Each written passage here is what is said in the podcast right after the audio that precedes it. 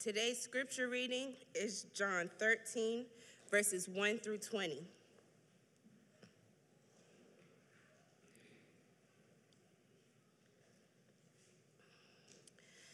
Now, before the feast of the Passover, when Jesus knew that his hour had come to depart out of this world to the Father, having loved his own who were in the world, he loved them to the end. During supper, when the devil had already put into the heart of Judas Iscariot, Simon's son, to betray him, Jesus, knowing that the Father had given all things into his hand, and that he had come from God and was going back to God, rose from supper. He laid aside his outer garments and taking a towel, tied it around his waist. Then he poured water into a basin and began, wash, and began to wash the disciples' feet and to wipe them with the towel that was wrapped around him. He came to Simon Peter, who said to him, Lord, do you wash my feet? Jesus answered him, What I am doing you do not understand now, but afterward you will understand.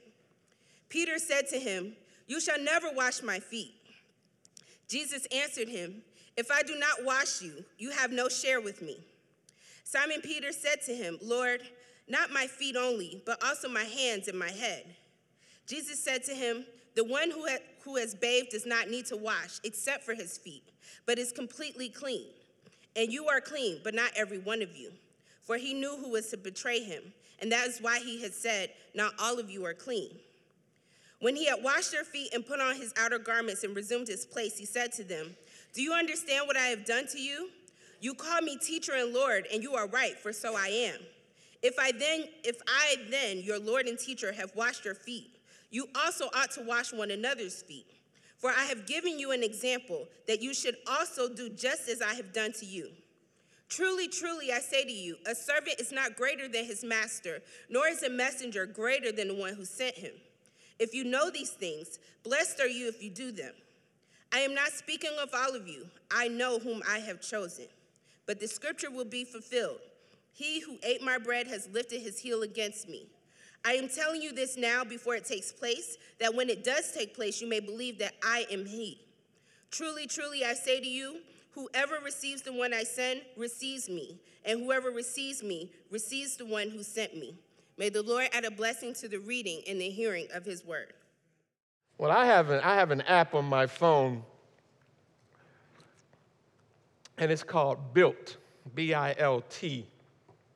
And what it is, it contains um, these 3D interactive video instruction manuals for all the many products that you and I may buy, and we commonly buy, that we have to assemble. It contains videos for, for examples of things like barbecue grills and cabinets and, and tables and, and toilets and many other products that you and I buy. This app provides for us this 3D video instructions, and it's, and it's right on my phone. And I remember the first time that, that I used it. I was putting a ceiling fan up in my house. I had never put up a ceiling fan in the house before. I'd done a lot of things, but I don't fool with electricity. So I never put up a ceiling fan before, but I got this app and I looked it up on this app and there it was. And I went to put this ceiling fan up for the first time, and with this 3D visual, I knocked that job out like a professional. If you came to my house and saw that ceiling fan, you think Pastor Phil put it up. But yours truly did it with the help of BILT, with the help of this visual aid. It's just another reminder, I think, that we live in this um, visual, interactive age, don't we? Seems like everything we do is on our phones, is, is on our pads, it's on our screens. It seems like we can't get by without them. We wonder how we ever did. How did we ever find our way before we had GPS and map apps? How did we ever know how to cook anything or fix anything before YouTube? It's amazing to me. I wonder, sometimes wonder, were there ever games before video? But this is where we live, and I understand it, beloved, because it is true. It is true. It has always been true. A picture or video is better than a thousand words. I might have never got that light up right reading those manual, reading that manual. But I knocked it out with that video. But this is nothing new. Pictures have always been worth a thousand words, beloved. Always, always. Actions always have always spoken louder than words. And no one understood this more better than Jesus. And in John chapter 13, we see Jesus not giving just a word lesson, but Jesus gives a picture lesson. A picture lesson of what it means to be a disciple of Christ a picture lesson of what his disciples must come to understand and what they must embrace. This was a lesson in who they were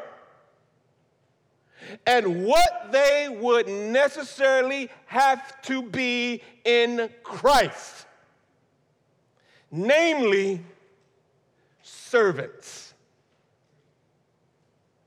servants of the love of God. What marks out the community of faith? Really? What marks out the community of those who profess faith in Christ? One word love. Love. What is the fruit of the Spirit? Really? three. What does it boil down to? Love. Love.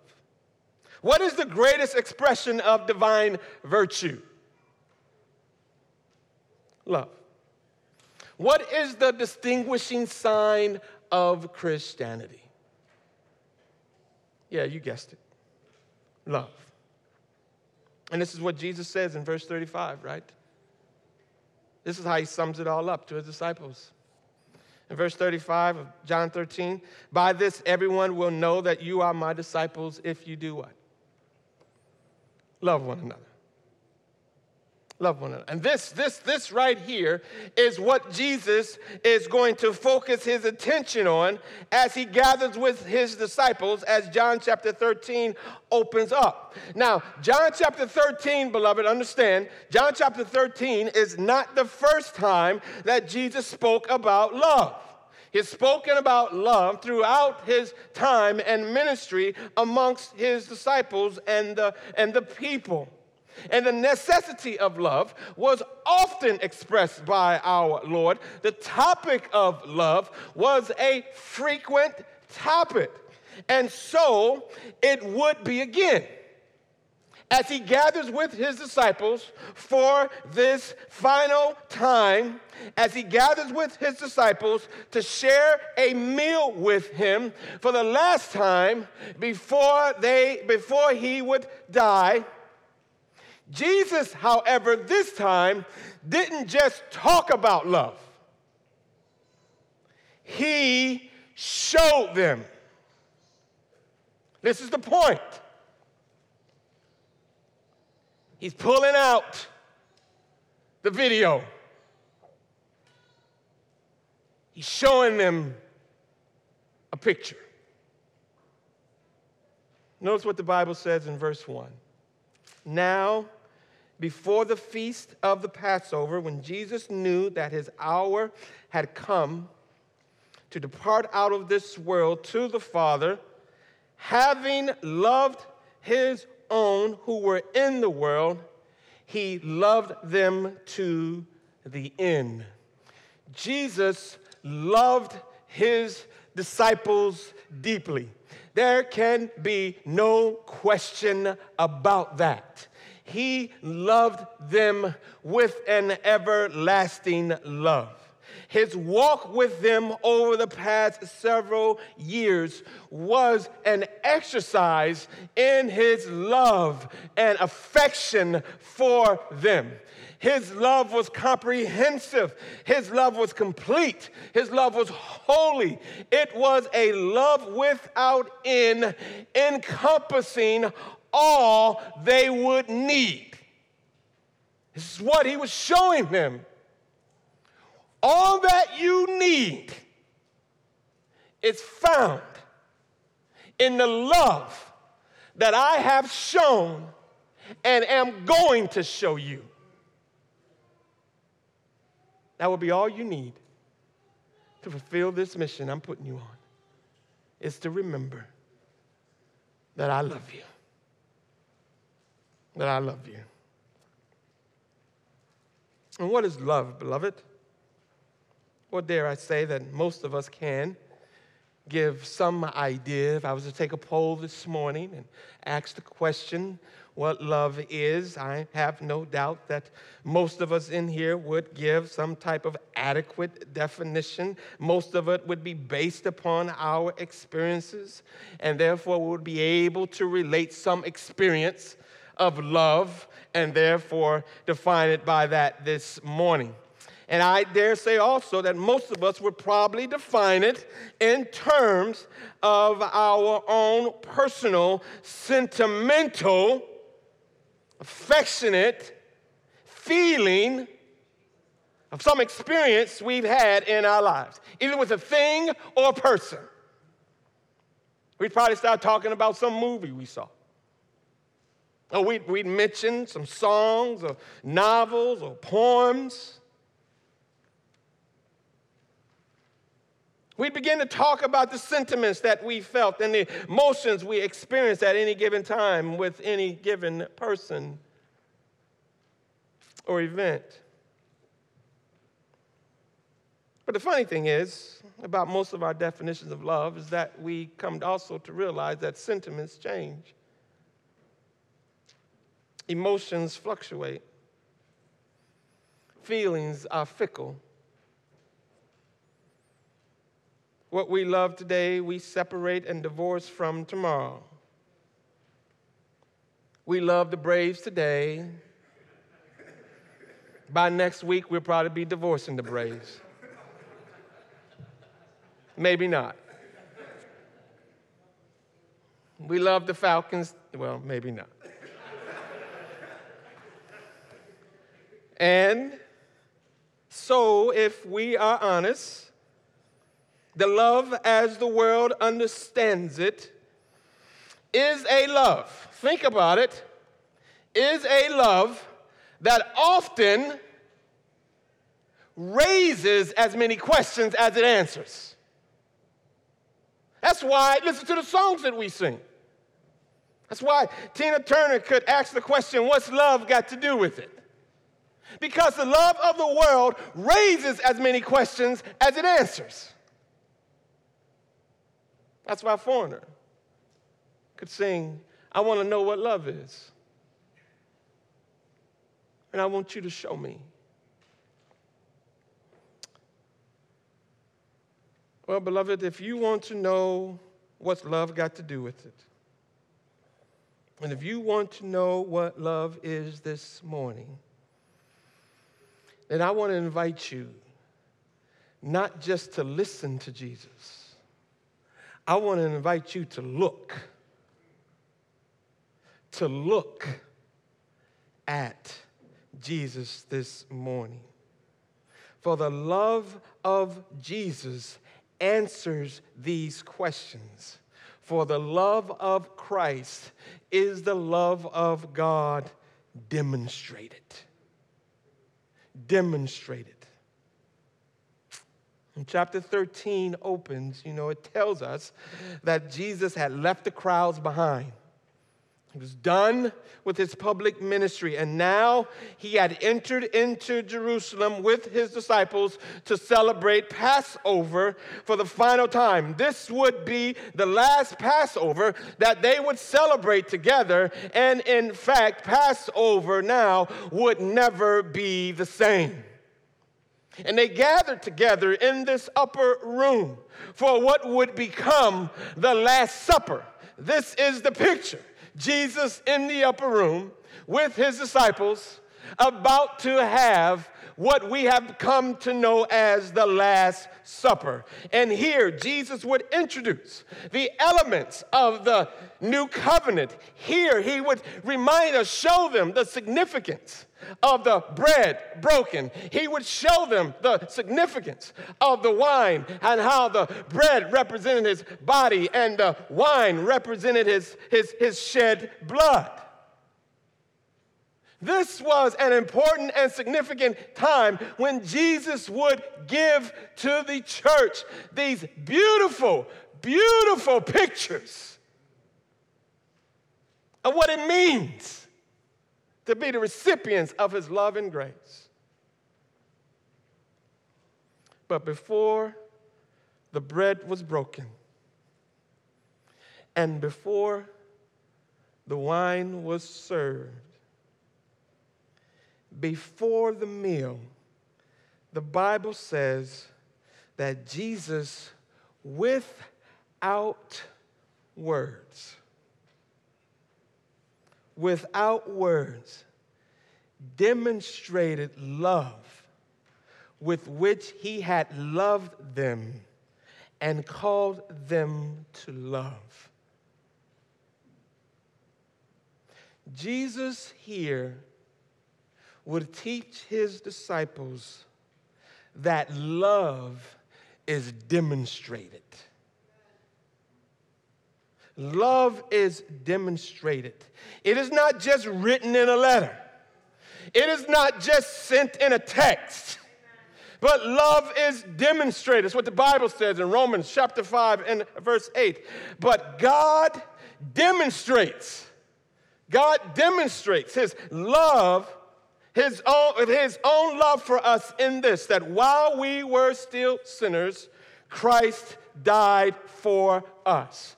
This, this, beloved, is the inexplicable and unexpected love of God. Inexplicable, unexpected. While you're still sinners, while you're still unaware of your need, God demonstrates love. And when Jesus got up from that table, inexplicable, unexplainable, demonstrated the love of God. Look at verse 4. So he got up from the table without a word. He got up from the table, took off his robe, wrapped a towel around his waist, poured water into a basin, and then began to wash the disciples' feet and drying them with the towel he had around him. Beloved, when Jesus got up from the table, the first thing that was said was, Where is he going? Then, when he, wrapped, when he took off his robe, and he wrapped the towel around himself. And when he picked up the basin, the next question was, What is he doing? Beloved, there is no doubt everyone in the room was shocked. Shocked. But the basin and the towel was the tools of servants in service to masters. And don't miss this. Nobody there expected to see the basin or the towel being used today. No, sir. No, sir. Gathering in the upper room, the disciples looked around and they could see they had a table, they had bread, they had wine. They didn't have any servants, or so they thought. Or so they thought. Reminded me, it reminds me, beloved, of Abraham and Isaac when Abraham takes Isaac up on the mountain in Genesis chapter uh, 22, and they, and they get there, and Abraham is about to bind Isaac for sacrifice. And verse 7 of 22, Isaac looks around and he says, Father, we have a fire, we have wood, but where's the lamb? I don't see a lamb. And Abraham looks at his son in verse 8 and he says, God Himself will provide a lamb. Beloved, when disciples looked around and they said, We got bread, we got wine, we at the table, but where are the servants? And Jesus gets up and says, God Himself will provide the service. God would provide Himself the servant. Washing feet, beloved, was a menial task. I mean, no one, no one willingly took up that task. And unless you do pedicures, and unless you are in nursing today, how many of us this morning has washed somebody else's feet? It's a task, beloved. Washing feet today with shoes and socks on is not very appealing. I can't even imagine in Jesus' day. Well, there were no socks. And there was no shoes as we have them today. There was only sandals. And if you didn't have sandals, you walked barefooted through the dirt, through the grime, and who knows what else you would be walking on with your feet all day walking. No one, no one wanted to wash feet. No one volunteered for this. It was something a person was compelled to do because it was their place. It was something a person was compelled to do because it was their position in the home. You were a slave, you were a servant, and therefore, this is what you did. Jesus, beloved, therefore, was not in any way obligated to wash the disciples' feet. And yet the Bible says that he willingly and lovingly took up the basin and the towel. No one asked him to humble himself. But the Bible tells us in Philippians chapter 2 and verse 7 and 8 that Christ emptied himself by doing what? Taking on the form of a servant and being born in the likeness of men and being found in human form, he humbled himself by becoming obedient to the point of death, even death on a cross. Christ humbled himself. Why? Because this is what love does. Because this, beloved, is what love does. Christ laid aside his glory because this is what love does. Christ took off his robe because this is what love does. Christ took human form and humbled himself and became a servant because this is what love does.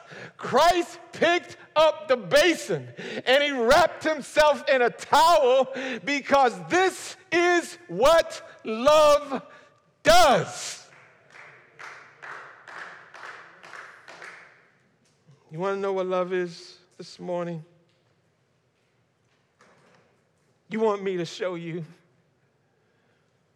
And Jesus says, Love serves, love sacrifices, and love sanctifies. Let me show you what love is. Love serves. Love, beloved, is esteeming others more important than yourself. And when, when Jesus took up the basin, when Jesus took up the towel, he took up love. When Jesus bent down to wash the disciples' feet, love bent down. And that became the posture of love.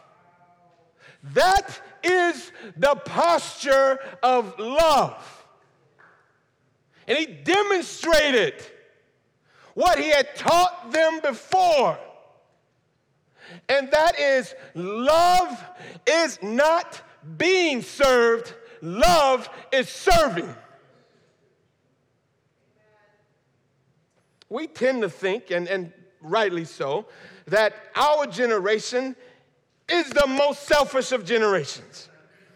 And it is, it is to a certain degree, beloveds, we live in a me generation. But I got news for you. The world has always been a selfish place. Human beings have always looked out for number one. And Jesus' time was no different. The disciples knew what the situation was. They've been here before. They were there in Simon's house. When the woman comes in and washes Jesus' feet, they were there in the last chapter when Mary comes in and washes Jesus' feet and wipes it with her hair. How many times had they been in somebody's house for a meal and somebody came along and washed their feet? They know what time it is. They know what you're supposed to do. We always know what to do, beloved. We always know what we're supposed to do. We always do. We know the trash needs to be taken out. We just walk right by it. You know what's supposed to be done. The dish has been sitting in the sink all day. Everybody sees it. You know what you're supposed to do. The car, the car hasn't been cleaned out in two weeks and everybody's driving, everybody's riding. You know what we are supposed to do. I used to work in a restaurant when I was fresh out of high school. Little small restaurant, one bathroom. Everybody used it. And every time you go in the bathroom, you're like, ooh, somebody need to clean this up. It was a mess. Everybody knew what needed to be done.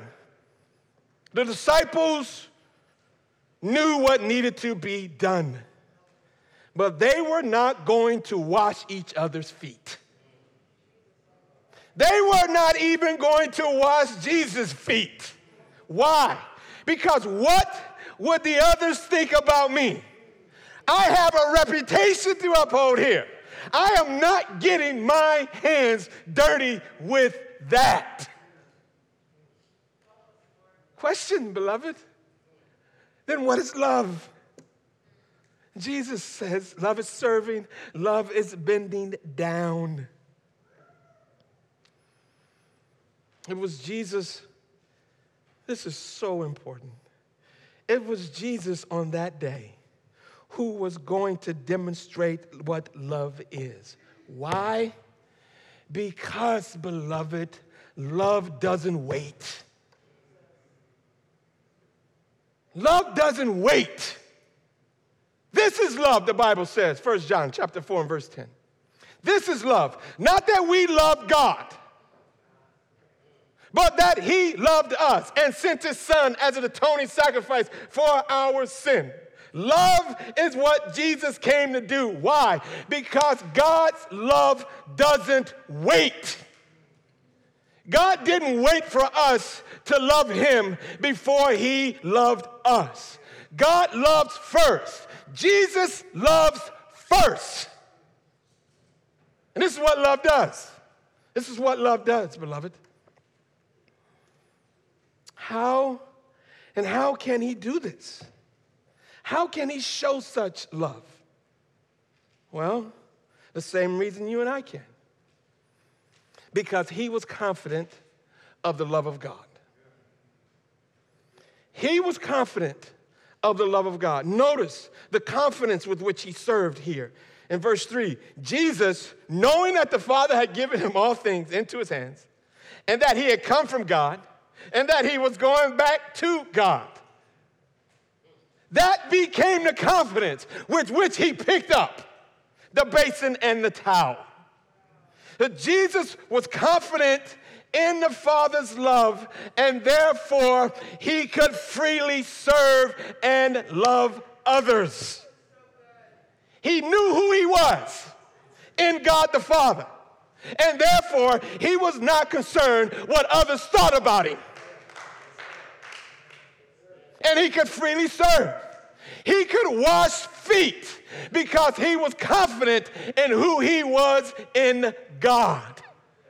Beloved, there is a confidence in Christ that frees you to love and to serve others. I can sweep the floor because I know who I am in Christ. I can take out the garbage because I know who I am in Christ. I can clean the toilets because I know who I am in Christ. And when you have this confidence in Christ, service comes easy. Service comes easy because it's not what others think, it's what God thinks. It's not others' opinions that matter, it's God's opinion. It's not what others say. It's what Jesus says. And that's what Paul says in 2 Corinthians chapter 3, verses 4 and 5. Such is the confidence we have through Christ, through God. Not that we are sufficient in and of ourselves. We are not looking to ourselves. But our sufficiency is from God. Love serves, and it serves with confidence because Christ, Christ first loved us. But love doesn't only serve, beloved, love sacrifices too. When we talk about the love of God, we have to start with the fact that the love of God gives. God loves, and therefore, God gives.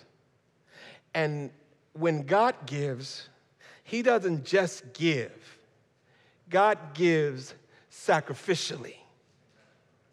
Okay? He gives till it counts. He gives till it costs. John 3:16 For God so loved the world that he gave his only son. God doesn't just give, but he reminds us in love that true love costs. True love sacrifices. And notice, notice the cost of what Jesus does. Notice the cost. And not only did Jesus humbly serve his disciples, but he stooped down to love and serve his enemies as well. Among those whose feet were washed that day was one named Judas Iscariot. We all know his name. We all are familiar with him.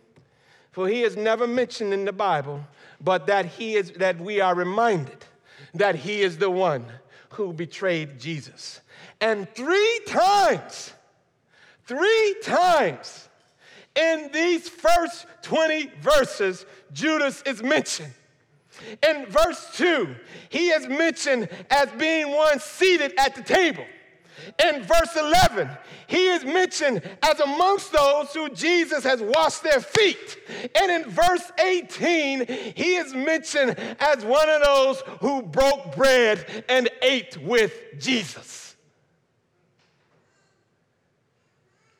Here, beloved, here, Jesus was demonstrating the depth of love, the love that he had taught on many occasions.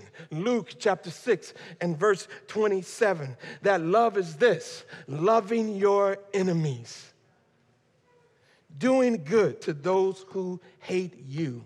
This reminds us this morning that love is risky, love is costly. Love, beloved, is being willing to love those who at times don't love back. They don't love back.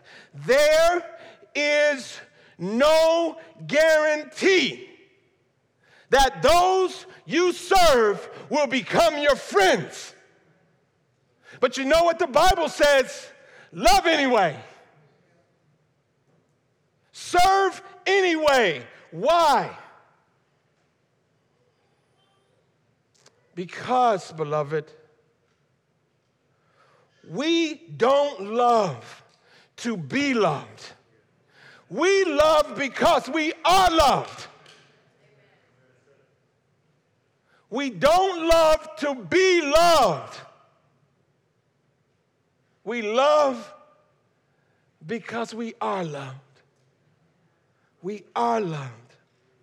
God so loved the world that he gave. The world God loved spit on his gift of Jesus.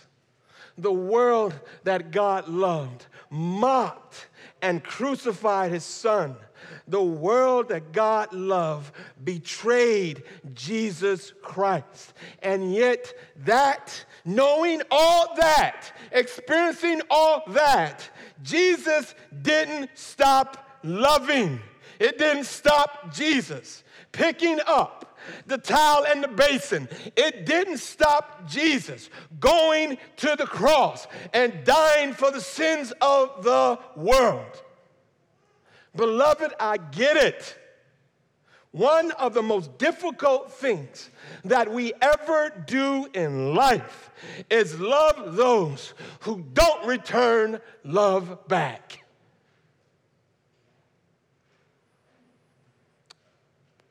But again, if we define love as having to receive love in return, then we are defining love as the world defines love.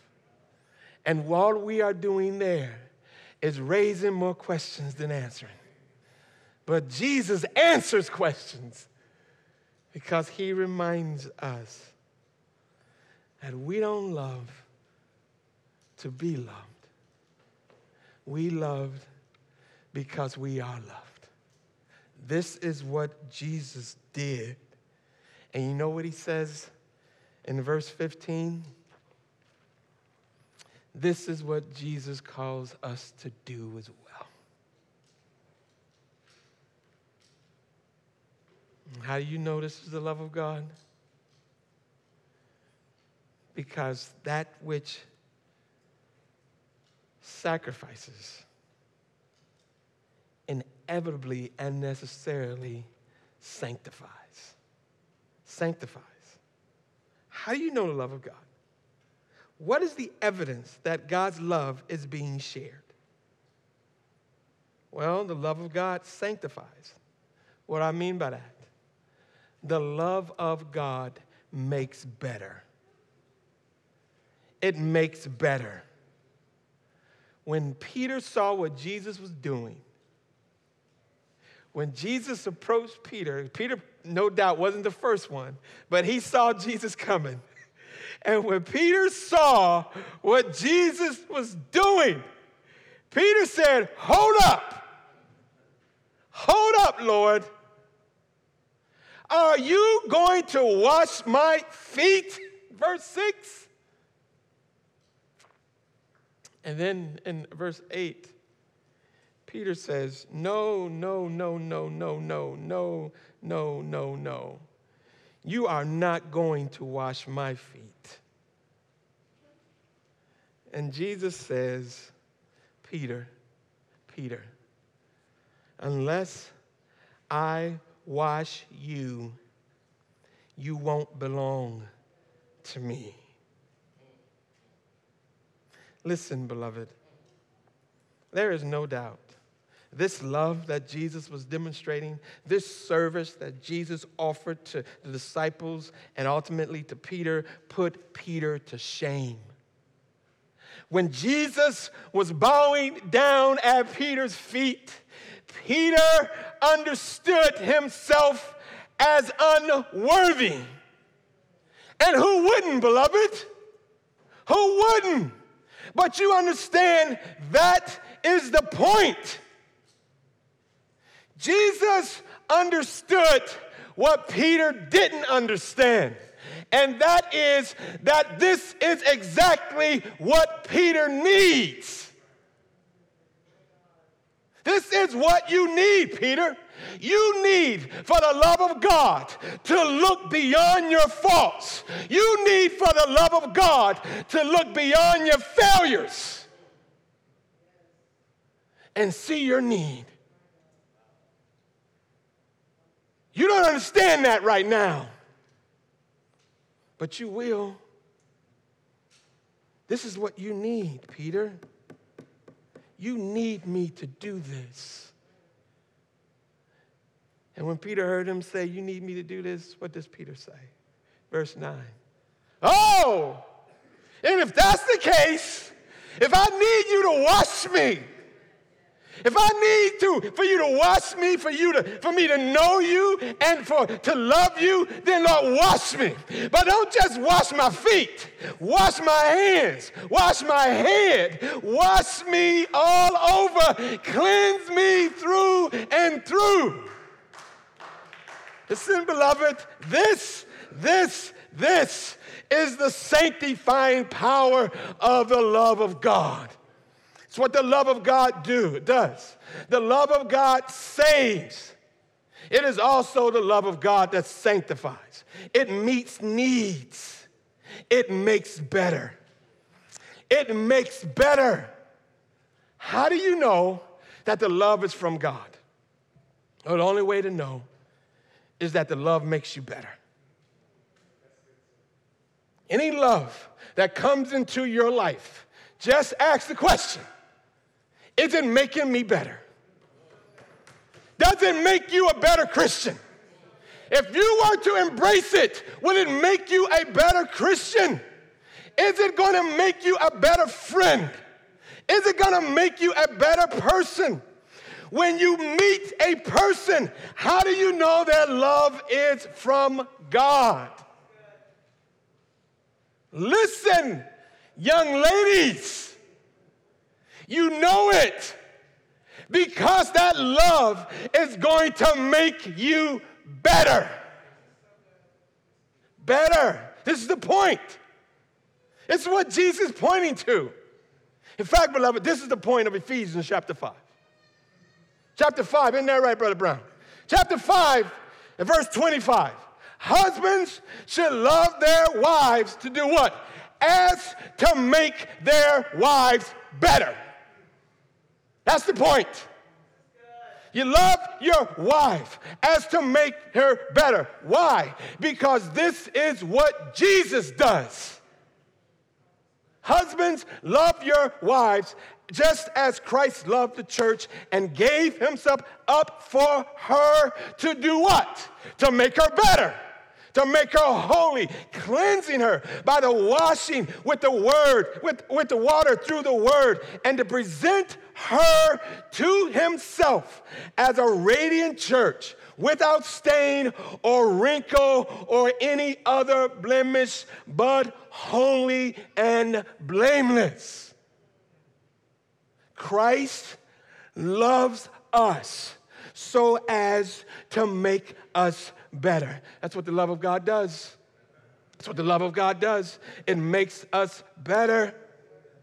The love of God makes us more like Jesus. That is the point. That is the point.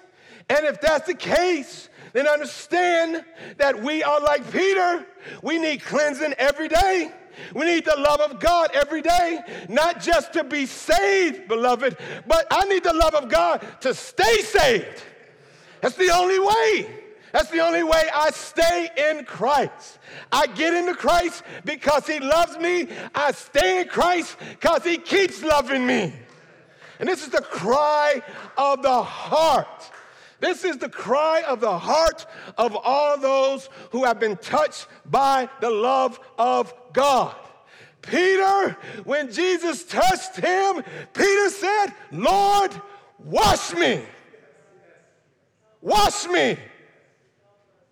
When David fell into sin, he comes to the Lord in Psalm 51 and verse 7, and he says, God, purge me with hyssop, and I shall be clean. Wash me,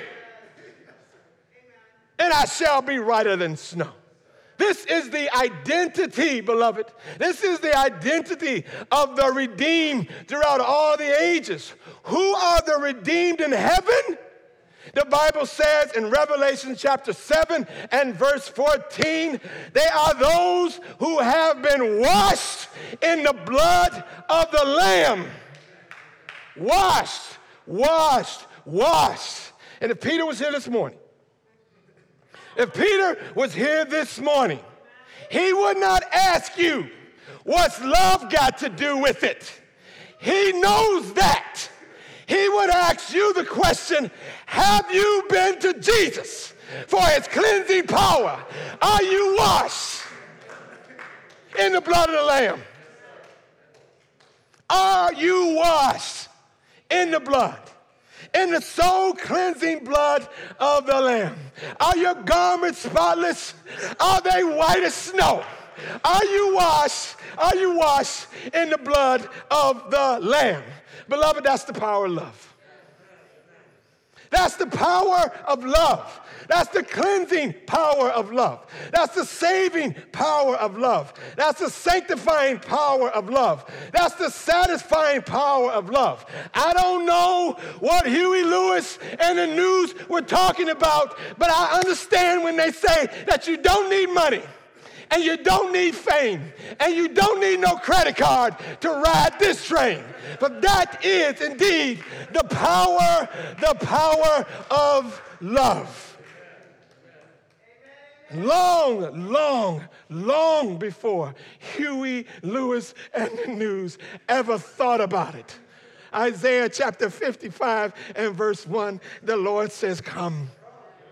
Come, come, everyone, everyone who thirsts, come to the waters, and who has no money, come, come, buy wine, buy milk without money, without price, because you don't need no money.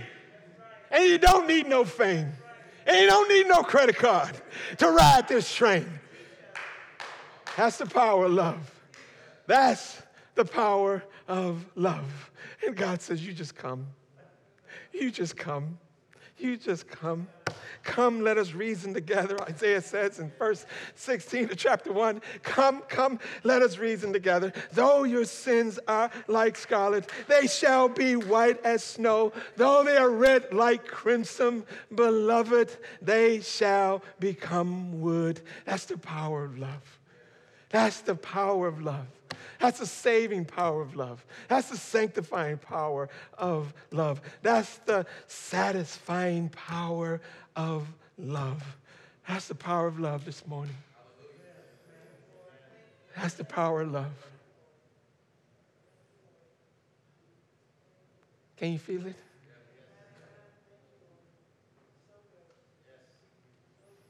It's the power of love this morning. And that is the love with which He has loved us. That's the power of love. Let's pray.